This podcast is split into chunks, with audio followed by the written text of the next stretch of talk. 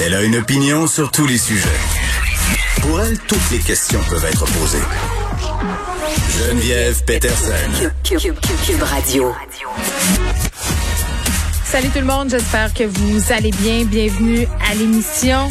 Euh, sujet abordé aujourd'hui, euh, journée de la récupération.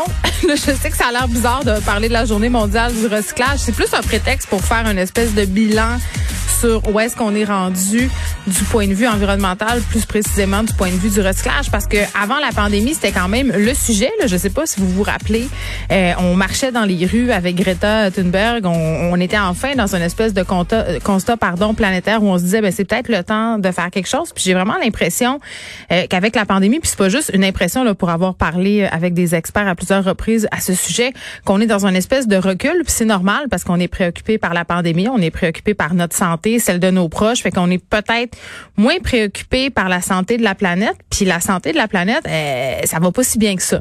On se fera pas de cachette là. Et moi, je voulais vraiment savoir où est-ce qu'on en est aujourd'hui, euh, le 18 mars, là, avec Ariel Ménard, euh, euh, qui est spécialiste de ces questions-là, notamment au niveau de la gestion écologique de nos déchets. On s'est parlé tout récemment des marques de procédure dans les écoles secondaires. Là, ils sont rendus obligatoires dans les écoles primaires. Qu'est-ce qu'on fait avec tout ça? Est-ce que c'est possible des recyclés. Moi, je pense que ça va prendre des années avant qu'on revienne euh, au degré de sensibilisation dans lequel on se trouvait avant la pandémie, parce qu'on achète vraiment emballé.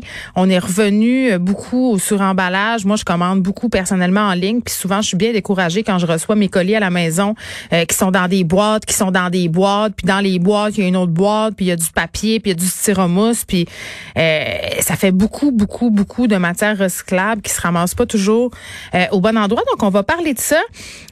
Juste dire aussi euh, que les États-Unis vont envoyer 1,5 million de doses d'AstraZeneca au Canada. Donc ça, c'est quand même une bonne nouvelle. Les enseignants professionnels employés euh, d'une trentaine de cégeps qui vont être en grève aussi le 30 mars pour protester contre l'impasse dans les négociations de leur convention collective avec le gouvernement Legault. Je vous rappelle que leur convention collective est quand même échue depuis un an. juste qu'on fasse aussi un petit rappel des cas aujourd'hui. On est toujours autour de 700. C'était le cas hier. 702 cas supplémentaires, 7 décès. Euh, donc, ça continue quand même euh, de se tenir autour de la barre des 700. On est dans une espèce de d'augmentation des cas. C'est pas majeur, mais quand même, il faudra continuer à surveiller ça. Et un sujet aussi qu'on va aborder avec Lily Boisvert, TikTok. Est-ce qu'il faut se mettre sur TikTok, même si on n'a pas l'âge? On le sait, TikTok, c'est le média un peu euh, social des jeunes. En tout cas, moi, mes enfants, ils sont bien gros là-dessus. Ça a tendance à énerver les adultes. Puis les, adultes sont bien, bien, bien, bien, bien sceptiques par rapport à TikTok et ont peur aussi parce que ça nous a été présenté un peu comme un repère euh, euh, de pédophiles. Donc, on essaiera un peu de, de voir si c'est impératif pour nous d'être là-dessus. Moi, je suis là-dessus de façon anonyme, je veux vous le dire, mais je fais rien. Je fais juste surveiller mes enfants, voir qu'est-ce qu'ils font. Ils font des danses trop lascives parce qu'elles sont, elles sont quand même euh, petites, surtout celle de 11 ans. Là, des fois, elle n'a pas toujours conscience, mais son compte est privé. Mais toujours est-il que c'est un nœud pour moi moi à la maison, puis je me pose des questions. Et on va aussi aborder l'aide médicale à mourir qui a été élargie suite à l'adoption du projet de loi C7 plusieurs questions demeurent. Plusieurs groupes aussi trouvent que c'est pas très, très complet.